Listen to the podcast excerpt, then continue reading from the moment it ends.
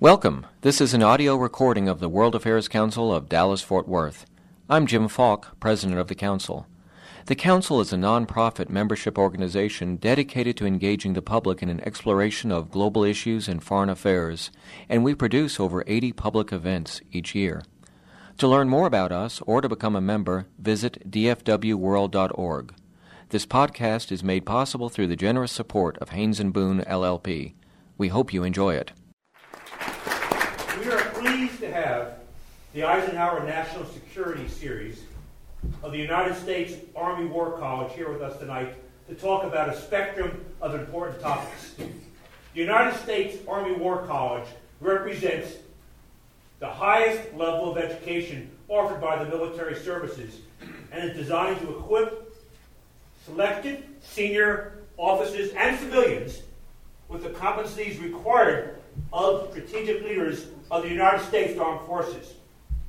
The Eisenhower National Security Series, by the way, my father, who flew C-47s on D-Day, was attached to Eisenhower staff. Wow. Mention that. The Eisenhower National Security Series is the United States Army War College's communication and outreach program designed to encourage dialogue on national security and other public policy issues.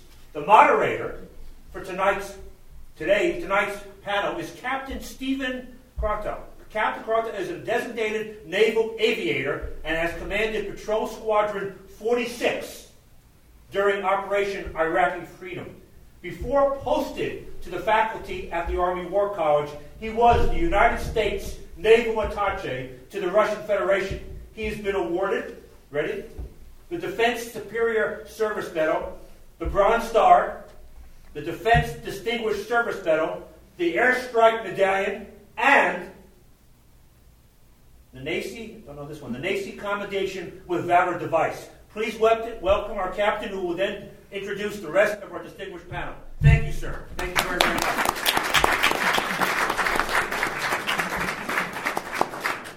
Let me just say that it's really hard to follow that because his voice, you were a drill instructor in a previous class. And I hate it when you derail the awards because, not to take anything away from that, but I will get mercilessly kidded from these guys for the rest of the night. Thank you very much for having us. World Affairs Council, just an awesome group. We've worked with them in Pittsburgh. Very excited to be here tonight.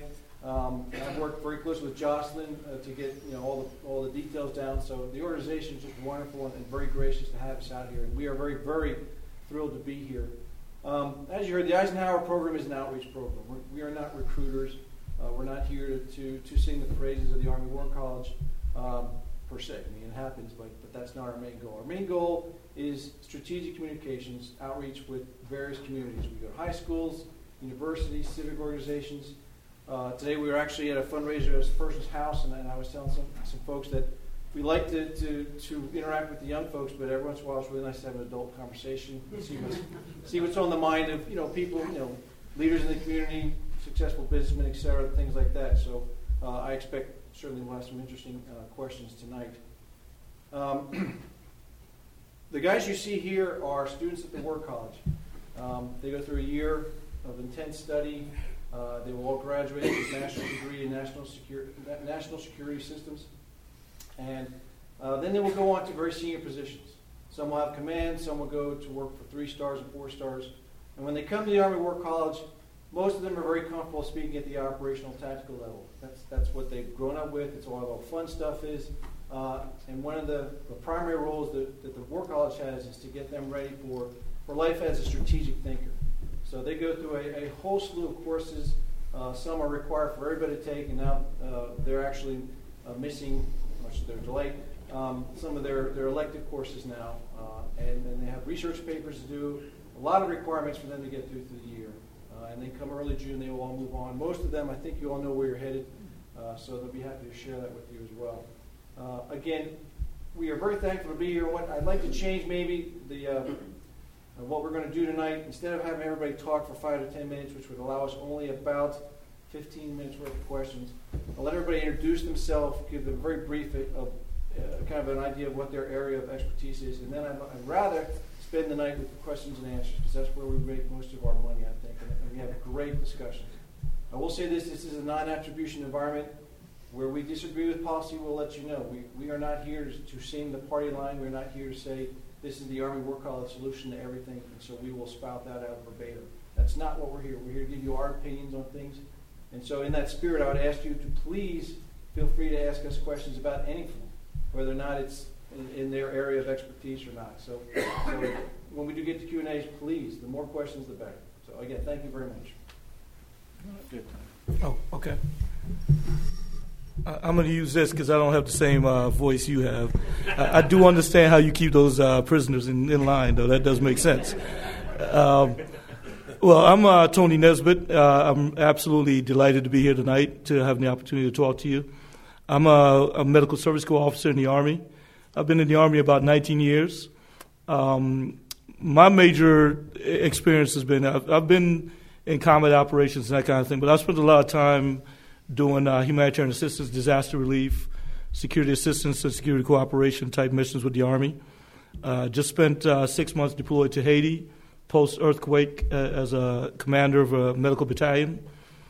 So I'm ready to talk about that. Spent a lot of time with Katrina and some other things. So if you want to talk about disaster relief and HADR, humanitarian assistance, or anything that has to do with wounded warriors or anything like that, those are things that I've spent a lot of time with, so I'll be happy to discuss that with you. Thank you. My name's Scotty Patton, and it's my honor to be here, and I'm looking forward to it. And we had some great discussion already back in the lobby. I'm originally from Norman, Oklahoma, so please don't hold that against me. We really appreciate all the great football players you've sent north over the years, so I appreciate that.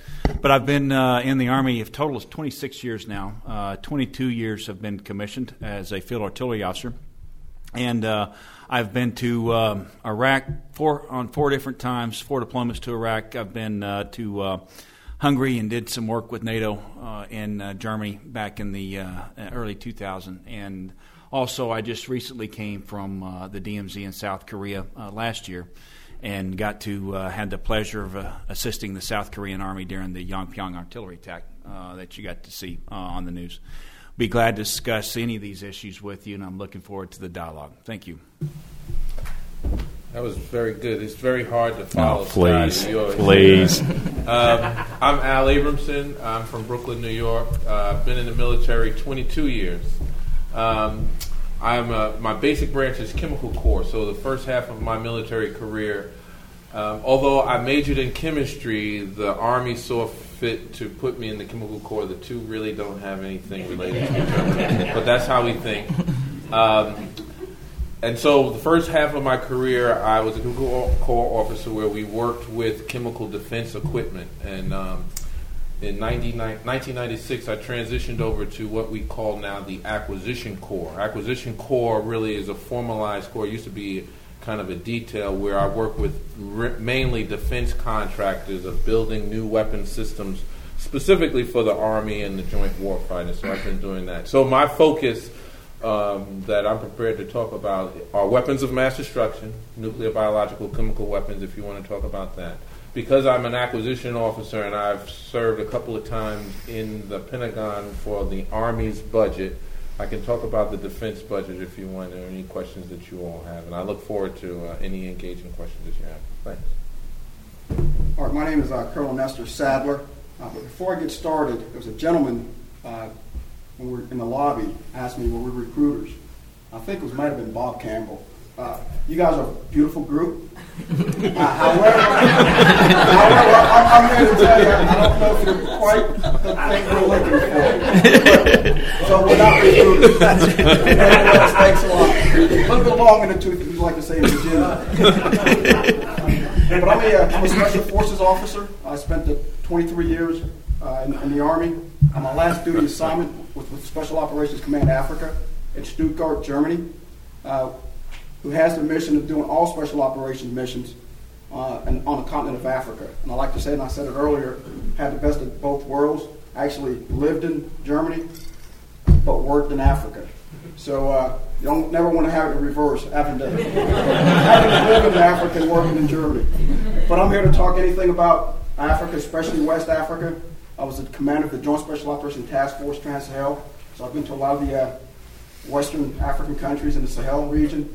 So any questions on Africa or anything else or special forces, I'll be more than happy to answer. I look forward to the engagement and the questions. Thanks. So as long as you raise your hand, we promise we'll be here till somebody tells us to leave. I know you may leave before we will, but that's fine. But we'll be happy to answer as many questions as you want. So start thinking the way you had your hand up first. I'll start with an easy question. Of course, you know that's crap.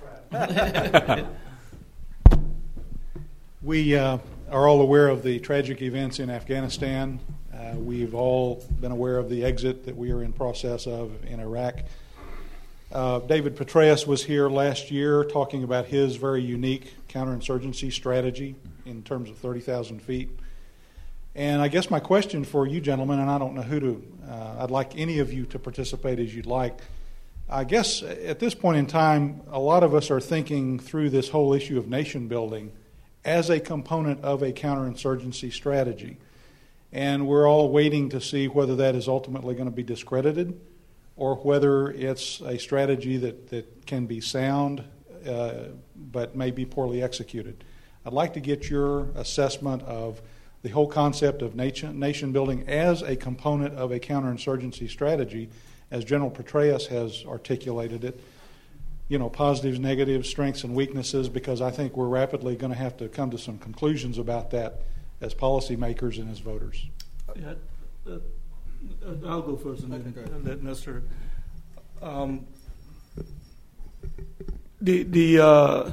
It's a debate that we've been dealing with for quite some time. There's no limit on the discussions, talking about nation buildings as a component of a strategy of, after you go through combat operations, phase 1, 2, 3, get to phase 4, phase 5, and what we call phase 5 ops would be nation-building type missions. I could tell you that along with everything else, it's a strong component. I believe it's a necessary component. The difficult thing with it is there are a couple things that are difficult about it. One, it costs a lot. It costs time, it costs money. But beyond that, the results can't be realized right away, and so it takes a lot of patience. If we look back at World War II, if we did not engage in nation building in Germany, or if we did not engage in nation building in Japan, we'd probably have a very different world today. But those results took 50 years. So the question right now is: are we willing to invest 50 years and that kind of effort into what we now have as countries that have been decimated because of 10 years of war. And then there are complicated issues with insurgency and coin and those kind of things that we're working through. So as a component, I agree with General Petraeus that it's absolutely a necessary component, and we should look at it as part of the combat operations. We need to look at it up front to determine what the end state is going to be and what we intend to get out of it. And we need to be truthful and upfront with the American people that, this is not going to be a quick result. We're not going to get in and get out. It's going to take some time. Or we're going to be fighting those wars again. And so that's just my perspective. Has the nation building in Iraq been successful? I'll take that. I've spent quite a bit of time there and doing counterinsurgency in Iraq. And I will tell you, sir, we have a lot of strategic interests in Iraq, is my personal opinion. We can debate why we went to Iraq, and I know that there's those are emotional debates on either side that you take. But I would contend that Iraq has an educated population. They're used to a centralized form of government. They have a extremely adept road network. They have a lot of natural resources. They border Jordan, Turkey, and one nemesis called Iran. And so my thinking is I think it has, and I think it has made a difference. My personal belief, if I was advising the president, I would have said stay in Iraq and leave Afghanistan for those reasons I just laid out. Because in my view, we did not have the strategic interest after now. Not saying that we still have bad guys in Afghanistan that we probably need to capture or kill. It's just too hard to apply a counterinsurgency strategy, in my view, to Afghanistan. Now, could we have a counterterrorism strategy there? I think we can. And that counterterrorism strategy being, you know, we target those terrorist cells and with kinetic operations. But the country is very difficult. It doesn't have a road network. It has a population that can't read.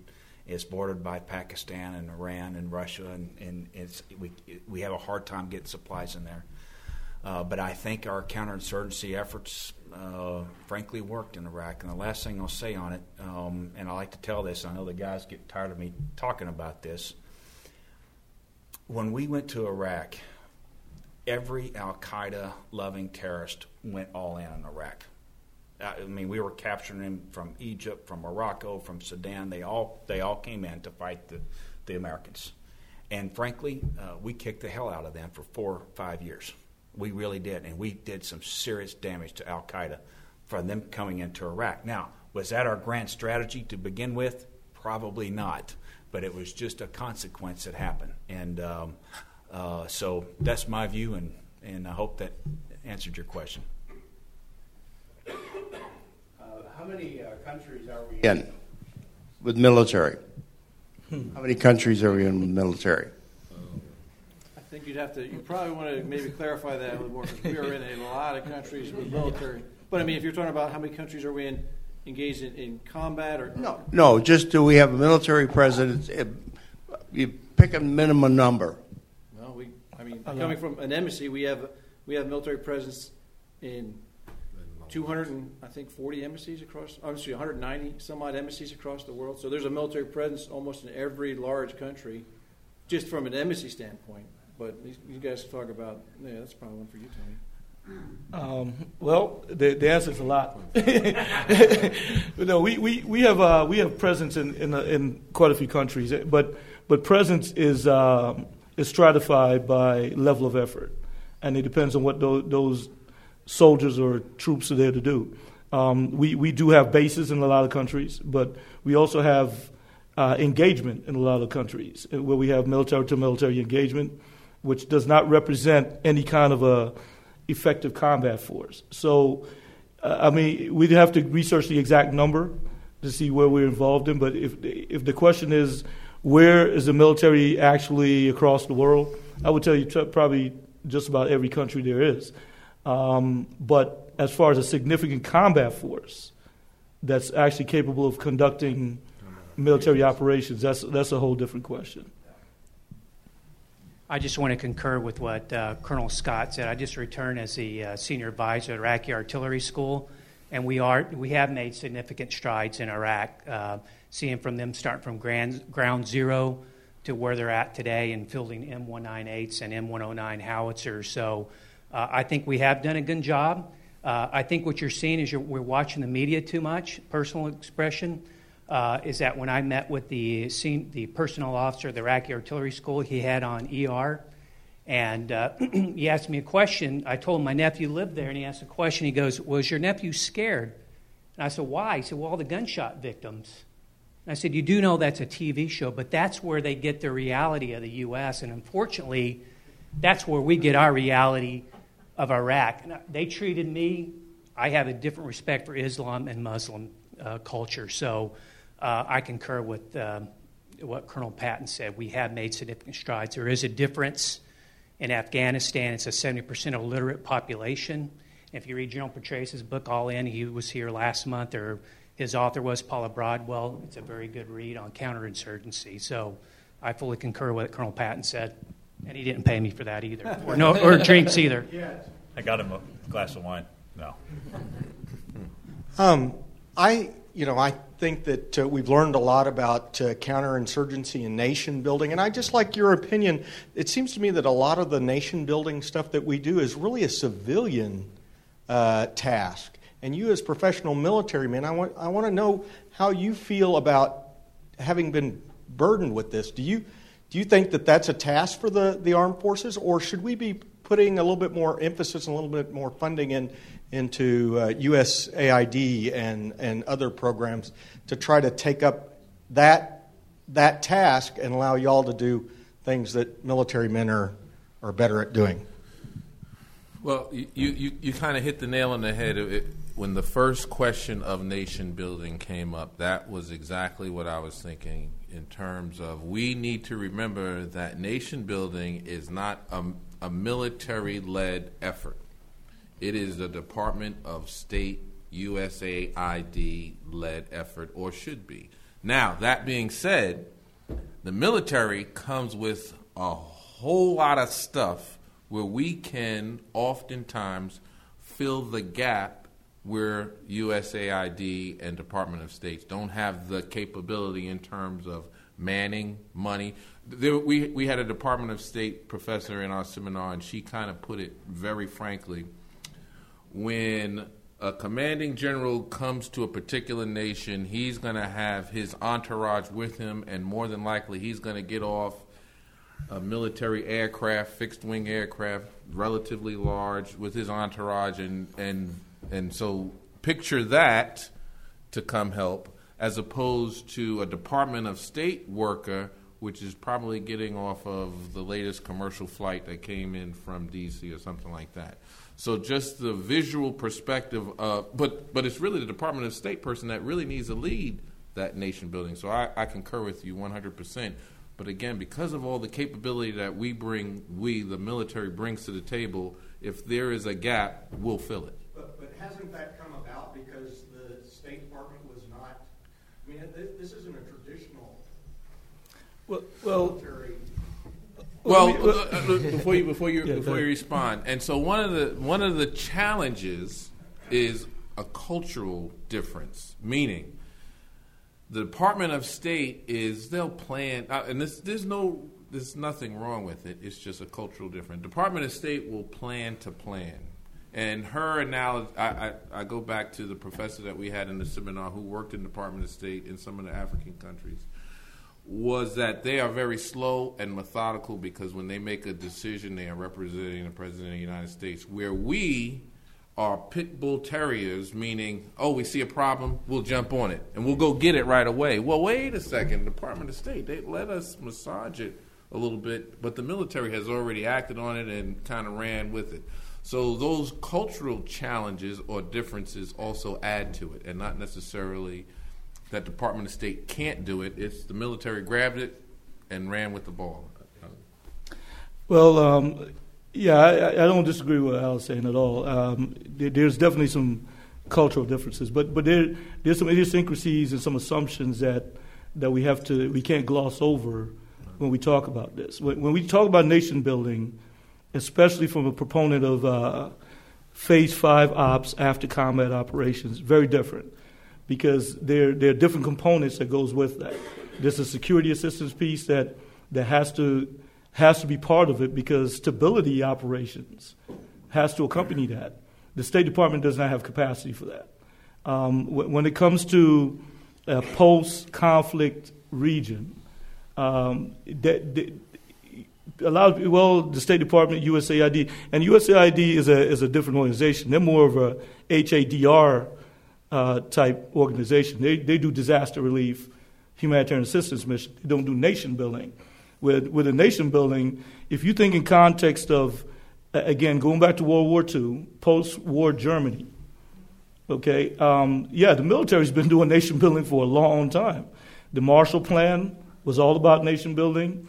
In Japan, MacArthur was pretty much the premier of Japan for several years after the war. And because after you come out of a conflict, you have a security issue that accompanies stabilization that allows you to build infrastructure and rebuild a nation. And in the absence of the things that we typically destroy in conflict, what do we destroy? We destroy countries' military capability. We destroy the police capability. We destroy their communications. We destroy infrastructure that assists them with governing their own spaces. So if you're going to do that post-conflict, nation building is absolutely going to fall on the military because there's not a lot of other people that can do that, provide security, provide stability, and allow a nation to come back to where they need to be. Now, That compared to humanitarian assistance and disaster relief and normal theater security cooperation, things that we do, very different. But from a nation-building aspect, Phase 5 ops in Iraq and Afghanistan, me personally, I would tell you that we're about to have a test case on that in Iraq. And I would tell you that we're about to find out just how much the State Department can do nation-building in Iraq now that the Army is leaving.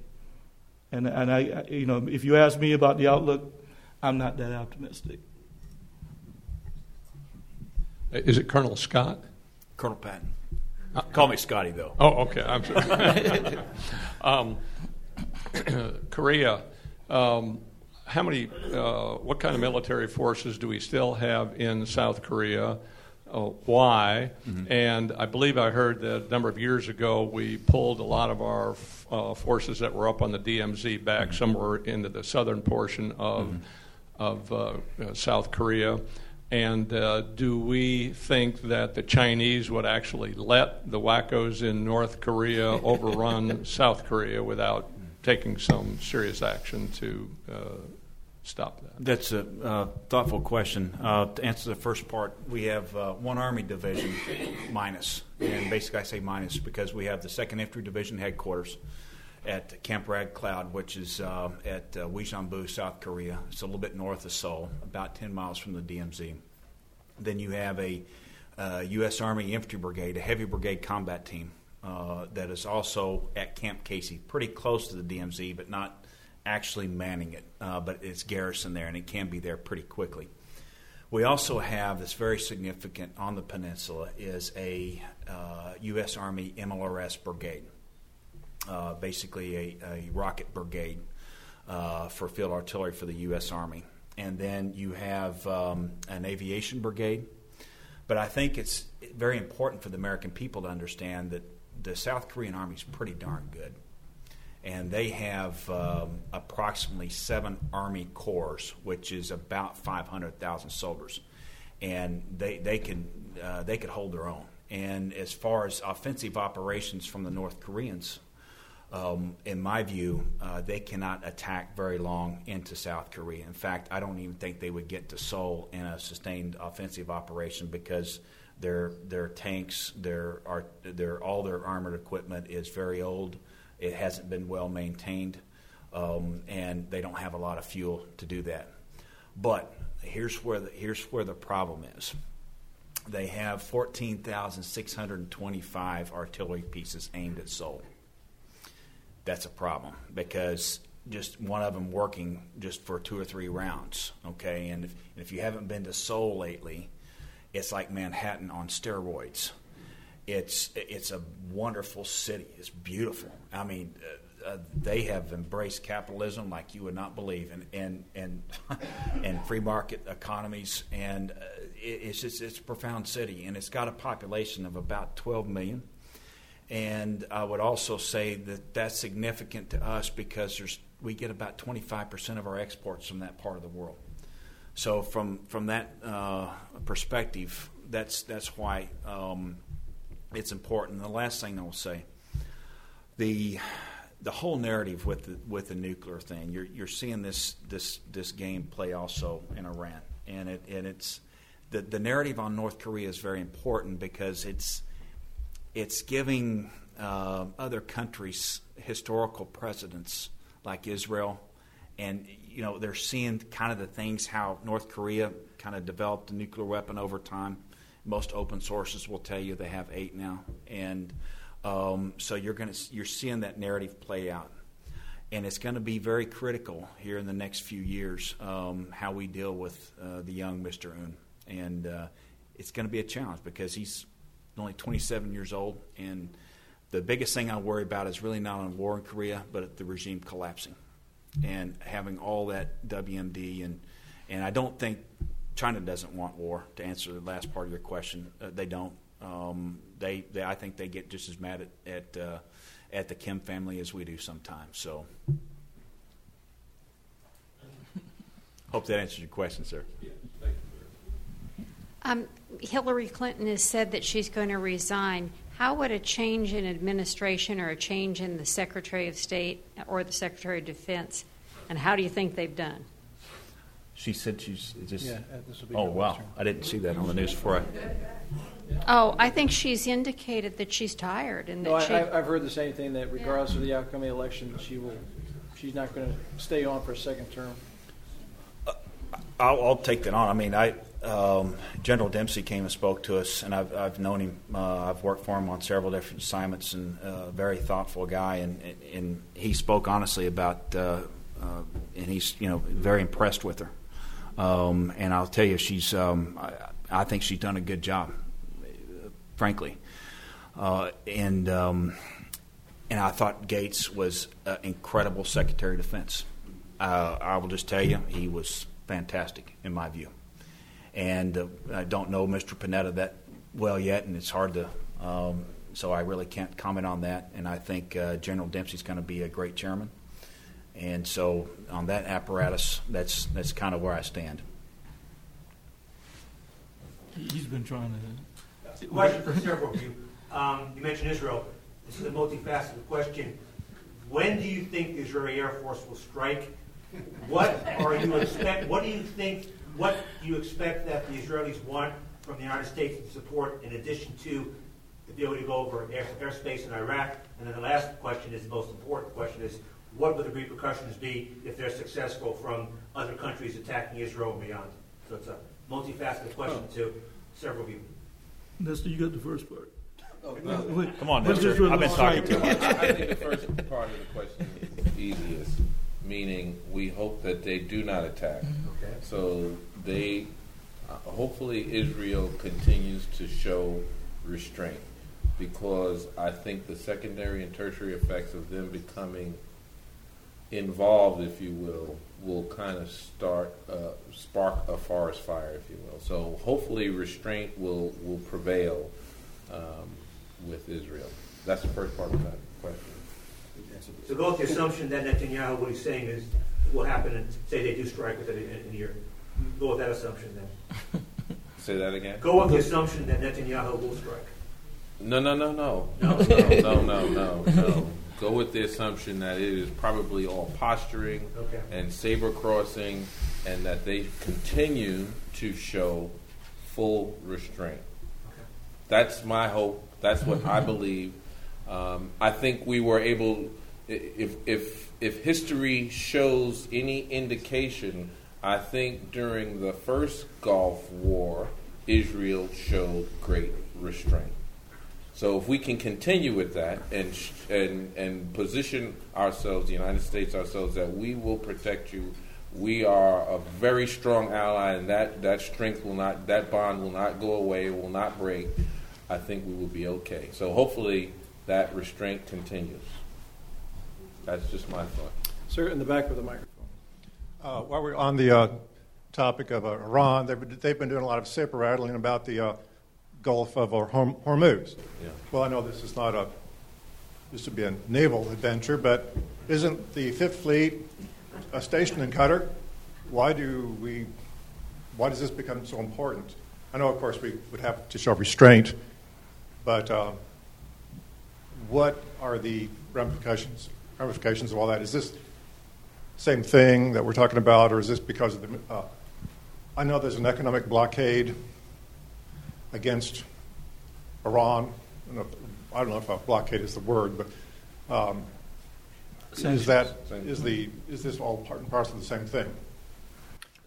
We have a naval expert actually up here. We give him this one. Nobody can understand why there's a Navy guy in charge of the Army War College Eisenhower program, but there is, so I'll take that. I actually got asked that earlier today, almost the identical question about what would happen if Iran closed the Straits of Hormuz, and how would that impact not only our response but in effect the region. And not trying to sound too biased that the U.S. Navy can handle everything, but I do think that Iran is very capable. It has moderately well-trained forces and equipment that could definitely make or definitely close the straits for a restricted period of time. We would all feel the immediate effects of that at the gas pump, and certainly that would be a very painful lesson for the American people to have to put up with. But in the absence of I think they would be a hard press on diplomatic negotiations. If they failed, the military ramifications for Iran would be catastrophic, because within, I say roughly, and I've heard this in open sources, about 72 hours is what we say they could probably control the straits, not let anything travel through there, until things happened within their country in other areas where they would have to divert attention. I mean, certainly their forces around the straits would be pretty well eliminated, but there would be other things going on deeper inside their territory that would, I think, change their focus of emphasis. The big thing with Iran right now is sanctions. And I do think, one of the things that we tend to, as Americans, gloss over is the length of time that it takes sanctions to work. We want those to happen very quickly. And I don't personally think that we have seen the effect of sanctions just yet. I think I just read something the other day where we have cut off the Iranian ability to access monetary funding. And in the absence of that, I mean, when you can't have any funding basically to improve infrastructures, to make investments on projects, I don't know what the ramifications of that will be, but I know that they will be severe. So I think within the next month, you will see Iran, I don't want to say backed into a corner, but they're going to become in a position where they either have to fish or cut bait, as we say. And I think they're either going to have to come to the negotiating table in a very realistic and honest way, or they're going to try and rattle their sabers to a degree that we have not seen yet. I hope that answers your question. This lady had it. Sir. This lady had it. She had it. Oh, I'm sorry. Yeah, let me do this. All right. You got it. I was trying to help you out. All right. Ladies first. Ladies, please. Oh, okay. Do you believe that Iran really would use nuclear weapons if they have them? Are they crazy enough to come out bombing? Well,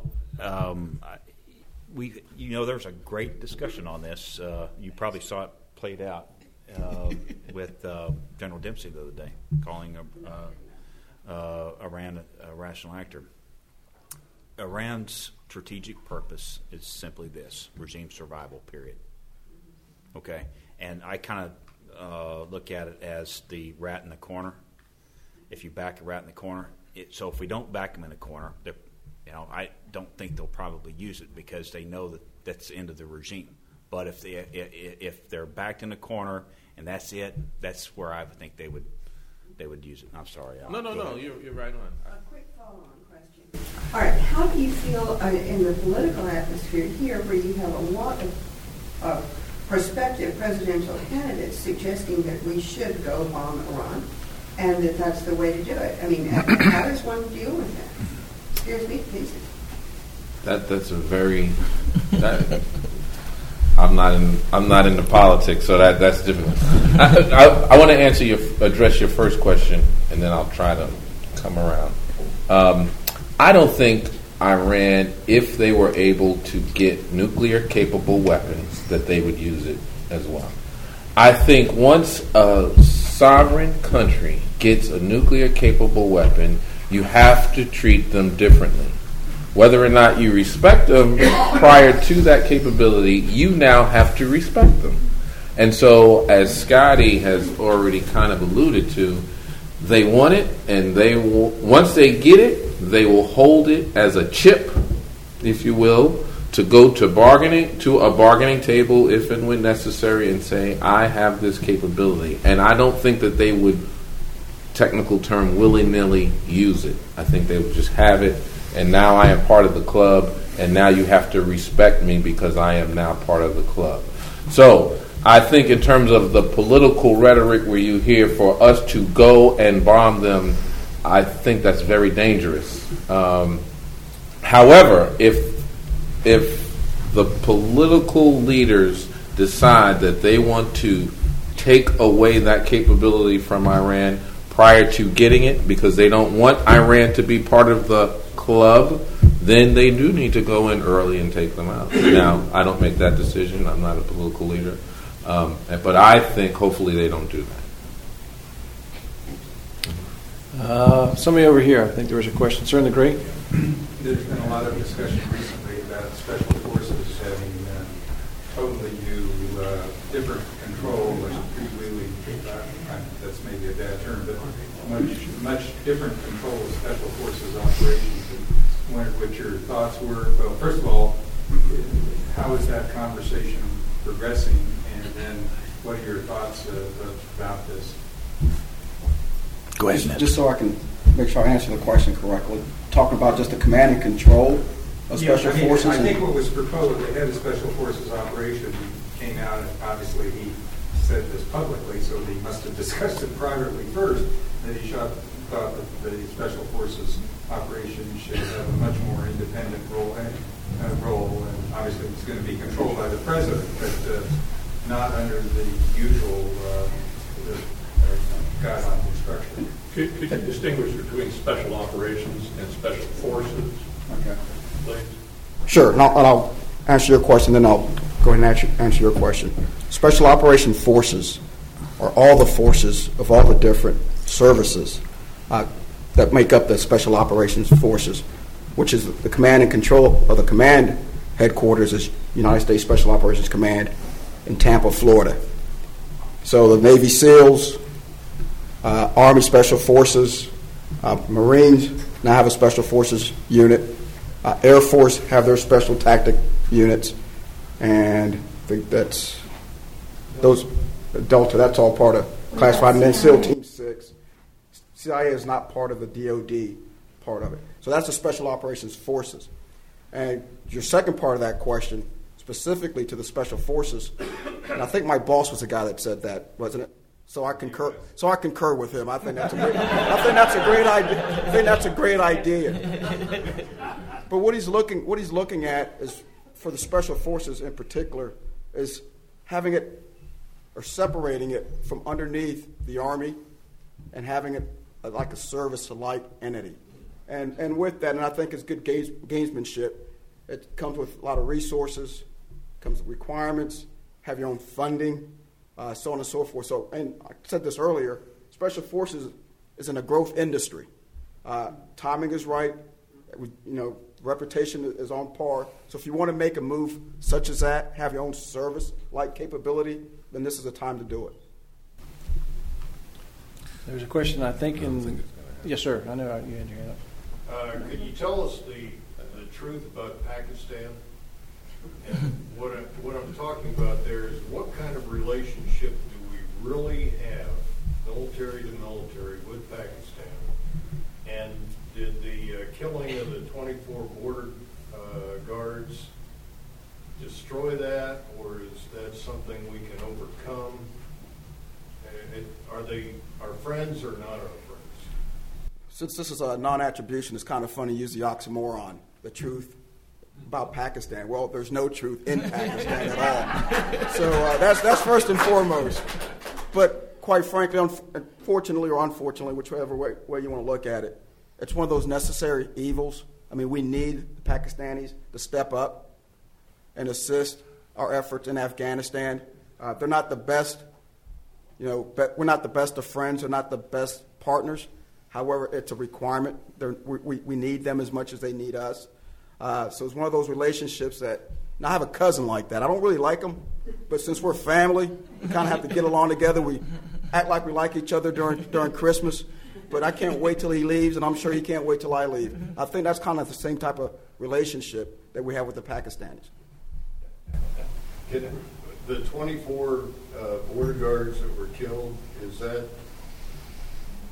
was that just a very, very significant factor that degraded our working relationship, or is it something that's being overcome? I think it's being overcome. I mean, it's already a very contentious relationship anyways. I don't think the 24 didn't add or didn't make it, I don't think, any worse. It didn't make it any better. But, again, it wasn't like we were just best of friends, because if we were, they would have understood that, hey, look, it was an accident. It wasn't fight. But they're using that as a political statement. They're using it to kind of, put it in the media, make the U.S. look bad. So I don't think I don't think it deteriorated anymore. And quite frankly, as long as this is Sadler, it's not non-attribution, as long as we continue to pay what we're paying, as long as we continue to provide the aid, monies, and everything else, I think they'll be okay with it. I think the bigger question is, what happens when we leave? How are they going to? What are they going to say, and what are they going to do then? You know, so we're kind of paying for their silence and paying for their friendship. What happens after that? Sir, White. If Iran becomes a member of the nuclear club, will that likely lead to Turkey, Saudi Arabia, Egypt, others wanting to join the club? And you think all of them together, given the historic conflicts there, would be rational actors? That's a great question, and we discussed this the other day, and I know the guys are sick of me telling my personal opinion about this crisis, and it gets to the heart of what you're saying. I think we have three options in Iran. One is we use military force to delay their – yeah, that would be an option. I'm glad this is not attribution. No. We use precision strike capabilities to delay their nuclear program. That's not going to be an overnight bombing campaign like you saw in other countries. It's going to take some time. So it's not going to be a 2 or 3 day operation. The second option, and now if we did that, I will tell you, sir, you mentioned Saudi Arabia. They're probably going to be not openly supportive, but behind closed door, they're going to be saying, shukran, Jew Zealand, thank you. And so will probably Turkey, and so will probably the United Arab Emirates, because they're Sunni Muslims. And they're terrified that a Shia Muslim Iran will have a nuclear weapon. So it gets to the heart of your issue, and yes, that could start a nuclear race, and I think that's probably being thought at the highest levels of our government, that very reason right there. The second option is if Israel takes military action. They don't have some of the capabilities we do. Plus, the Sunni Arab countries aren't going to be as, let's just say, as kind to Israel if they take military action, so that's why I'm with Al. I don't think that's an option. If military action is going to happen, I think it's going to have to be the U.S. And the third option is Iran has nukes. And you know, when we asked this question on the road, we were in Arkansas the other day, and we asked the same question to some of the dean and their faculty there at Arkansas State, and I just asked a show of hands who would be okay with Iran having a nuke. And not one person would raise their hand. And so, you know, if you're in Israel right now, you feel differently about it. If you were, if Oklahoma had the nukes pointed at Dallas, we would feel differently here. And that's kind of where I'm coming from. Sir.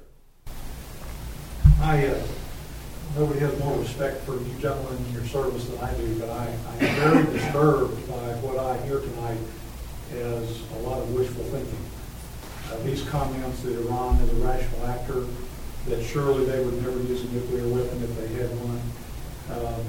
I think one of the critical mistakes we often make in foreign policy and defense policy is we underestimate or misunderstand our enemy and our adversary. I know you guys are good at contingency planning. I know you've talked through what if they have a bomb, what if there's a terrorist nuclear event, those kinds of things. It concerns me greatly when one of our military says, well, we hope they won't go nuclear. I think this gentleman asked some very, very good questions a little while ago, and he didn't get very, very focused answers. And I think he deserves good answers, because the question for all of us is not what we hope will happen. It's not that we hope they will be rational. It is what if they are not. And you've got a guardian council running the country in Iran who are theocrats. Very few of them have ever been outside of the country. They do not know the outside world. They are rational in that they want to retain power. Right now there's a fight between them and Ahmadinejad and the Revolutionary Guard Corps elements. But I think we've got to do what the Israelis do. They are in this process of deciding what if they're not rational and can we live with that. And it doesn't seem like we're asking those kinds of questions, and it was not that disturbing. I'll go ahead and take that one. That seems like a hard question. I'm ready to jump on it. They keep to make sure I get all the hard questions. That's a different. Actually, it's a great question. And first and foremost, as military, we're always planning for contingencies. So we have contingency plans for the what if. However, one of the things that I think we've all learned, and we all, truly respect and a part of, is we are a civil military nation. But more importantly, and why we say we hope, not because it's wishful thinking and we're just kind of a different army or anything else like that, because quite frankly, I like to break things. I really do. I like to break things and tear things up. But one of the things that I realize and understand as a senior military officer, that comes with a cost. And that cost is lives. So whenever we make a decision to go break something because we think something may happen, you always got to remember who actually has to cash that check. It's not Sadler, because Sadler's a colonel. It's a young private from Dallas. It's a young female from Oklahoma. So whenever we make a decision to go to war, by God, we better make sure that we exhaust all other options, because it's not about just going and bombing. Everyone talks about, we can do precision strikes and it'll all be over with. You know what? That's not the case. Until you get boots on the ground and you're willing to shed blood, then that's when you make that decision. But by God, we better exhaust every other means before we make that decision. So it's not wishful thinking. Okay, I don't want to get on that so far. Yeah. We've talked a lot about what I'd call the popular hot spots. I'd just be curious, is there something that you guys lay awake at night worrying about that might not be something that's on our radar screen? These guys will say it's the research projects. But we can put that on your radar screen, though. I think, I'm just speaking for me. I'm sure everybody can speak for themselves. But I think we are all dealing with and we're all aware of what hot spots are today as far as U.S. interests and what concerns us. In the end, our engagement around the world has to do with our interests and our values and how we do things and what we engage in. And we've been talking about them tonight. Basically Iran, North Korea, China, even though, we see those things a little differently and how we engage in them. But I don't think there are too many secrets out there, not in this day and age. I mean, we know what the dangers are. We know that transnational terrorism, international crime, and one of the things we're not talking about is our own domestic economy, because that affects everything we do and the effectiveness of our military and our ability to carry out the missions and do our business, which goes right back to your question, and I think Nestor did a great job of addressing that. But we understand what those issues are out there, and we understand how they affect us, and we understand what we need to worry about. And there are a lot of problems out there, but there's some big ones looming, and I think we've discussed them. But for me, it would be what I would worry about more than anything else is our domestic economy, because I think that affects us. 2-sentence answers. Anybody else got anything? No, that's exactly right. I was going to tell you, our hot spot right now, in my opinion, is right here at home. The deficit. The economy.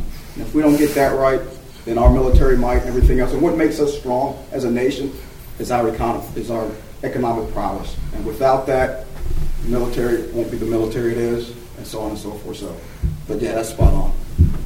Sir. Colonel Sadler, you mentioned, first, thank you for your service. You mentioned boots on the ground. Mm-hmm. All of you, thank you for your service.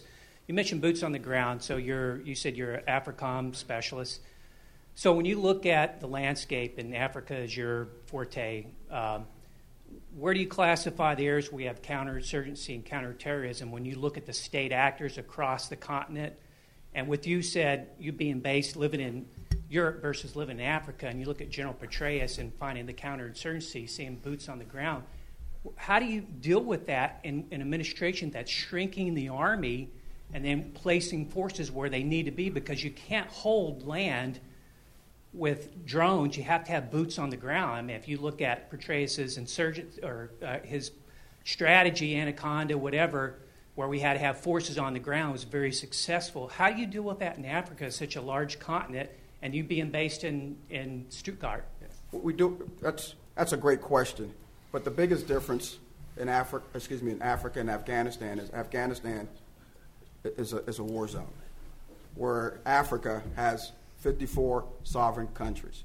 So as much as we would like to have boots on the ground there, I mean, it's just not the right thing to do. If we're preaching democracy and sovereignty, well, we have to respect that in those countries. What we do in Africa is working with the Africans and building partner capacity. So we train the Africans, work with the Africans so that they can then in turn take care of their own security problems. And it's not, so working by, with, and through the Africans is our mantra, and that's how we do it because we can't have boots on the ground there. Can I follow up real quick? Why is headquarters AFRICOM in Stuttgart somewhere in Africa? My concern is that the Africans are willing to step up and say, yes, we want the Americans there. Mm-hmm. Well, they don't. They actually... Then why are they there if they're not willing to stand up and say, you know, these are our friends? I mean, they're willing to say, it's just like, I don't want to use any... I keep using all these analogies and everything else, and people start laughing at it, but I'm serious, actually. And in this case, is I love my neighbor, but I don't want him to move into my house. You know, we can be neighbors, we can be friends, but don't come in and open my refrigerator and sleep in my bed or anything else like that, because this is my house and I'm paying the bills here. It's kind of the same thing. They don't, you know, they're still sovereign. They're coming out of not less than 50 years in some cases out of colonialism, so they're very sensitive to the whole occupation piece of it. So we have to also respect that. And a lot of times where we think or we perceive things to be a problem for them is we've been living that way for, you know, 150 years. We've always had bad guys. We've always had ungoverned spaces. So if it doesn't threaten, and this is a particular al-Qaeda group, AQIM, if it doesn't threaten our capital and our cities, then it's really not our problem. They're not against us. They're against you guys. So that's kind of the difference. One is it's sovereignty. We have to respect that. And two, they don't perceive the same problems as we perceive them as terrorists. And then three,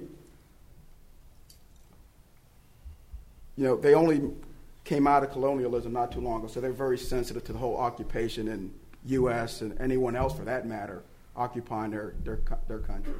Sure, you did. We have time for one last question. Mm-hmm. Okay, we'll go right here. Sorry. You're going to give chairman's prerogative. Thank you very much, and thank you all for being here and sharing with us tonight your wisdom. I'll ask one last question that really is not pointed to what we've talked about tonight, but more about what you've been through in the last year. You all have been career soldiers and career Navy airmen, and what is it you've come from? Your service and your strategic commands, what have you learned in the War College and the strategy that you've talked about that you think has been most valuable so that as you then enter back into the service that you will carry with you as the most important lesson? I guess I'll answer that one. Thank you very much for that. I think for me personally, part of it is just came up with the conversation we just had. Coming from a tactical background, dealing with things at a lower level, you know, on grassroots, underground, soldiers, command, operations, you kind of get focused on that aspect of things.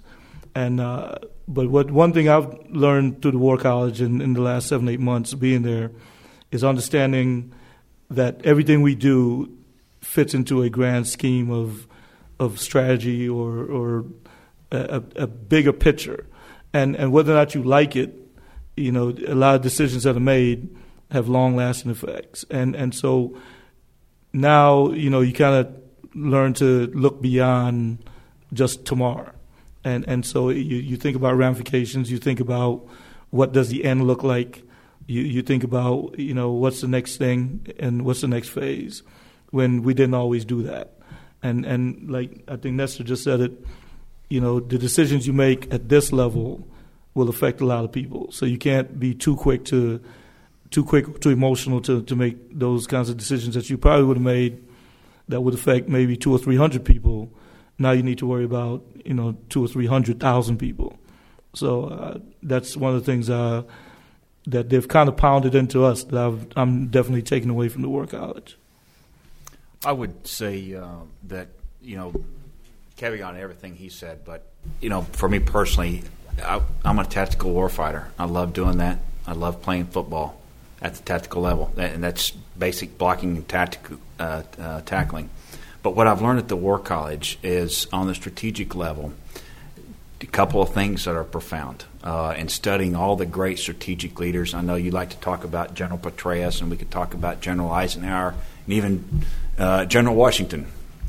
There's something profound about all of them, and they had incredible interpersonal skills, and they were incredibly humble, and they had the ability to read fast, write clearly, and speak with authority, and they did that at the strategic level. And, you know, personalities are a game changer at the strategic level. We see it with our political leaders. We see it with our military leaders, and their ability to communicate and have a little bit of humility. So, and the strategic patience thing, I think, is probably the thing that I have to, you know, as a leader, have to be cognizant about, because I like to just let's go, it's time. But it's good to step back and look at the big strategic problem. The thing about going third is, you know, all the good answers. So to learn to strategically think on your feet, you know, I can't wait to hear what Lester has to say. But really, I am reminded of day one. We saw a video of General Powell, and he talked about his ascension through the ranks. And if you envision a triangle, everything, and so he ultimately got to the top of the triangle, and all of us here kind of have ascended in our own specialty areas, if you will, and kind of are in the upward tiers of that triangle. And so because we've been in the military for so many years, 19 through 26 years, everything that is kind of below us that we've worked in, we've got it down cold, have lived it. But to continue on with continued service within the military, as a strategic leader, you have to have the tools necessary to operate outside that triangle, because the decisions, as it's already been talked about, have more political ramifications, have more strategic ramifications, and affect more lives than what we used to do. So from my perspective, what I've taken away is just a reminder that the War College has given us tools. Here's your toolbox, given us tools to operate at a strategic level and operate outside that triangle that you're very comfortable in. And that's from my perspective. Also, I'm done. Wow. Tell you what, you know, I was like Mark Twain once said, you know, I didn't know what my father didn't know when I was 18, because I knew it all, and how much he really learned and understood by the time I was 21. So for the War College, I knew it all. Wasn't a whole lot to learn. But quite frankly, what I did find out, what it did teach me, is I didn't know anything. And we're all part of something much larger than ourselves, even in the military. So the critical thinking piece of what all of these guys talked about is just it. When you think you have the answer to the problem, you better understand what all the other effects and impacts of that decision is going to have across the board, not only through the military, but to our economy, to our partner nations, to the balance of power, and everything else. So there's no true easy problem, because if it was easy, there wouldn't be any problems. So our leaders, strategic leaders, both military and political leaders, it's a tough job. So what I've learned to do there is pray for all our leaders, for their decision making capabilities on everything that they do, because it's a tough and difficult position to be in. In closing, I want to make a statement. I believe General Eisenhower would have been proud to have the 5 of you on the staff at D-Day, and I appreciate you all being true American heroes. So thank you very much for coming.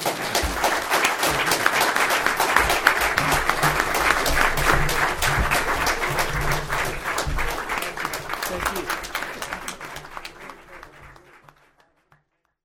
For more information about the World Affairs Council of Dallas-Fort Worth, visit them on the web at www.dfwworld.org.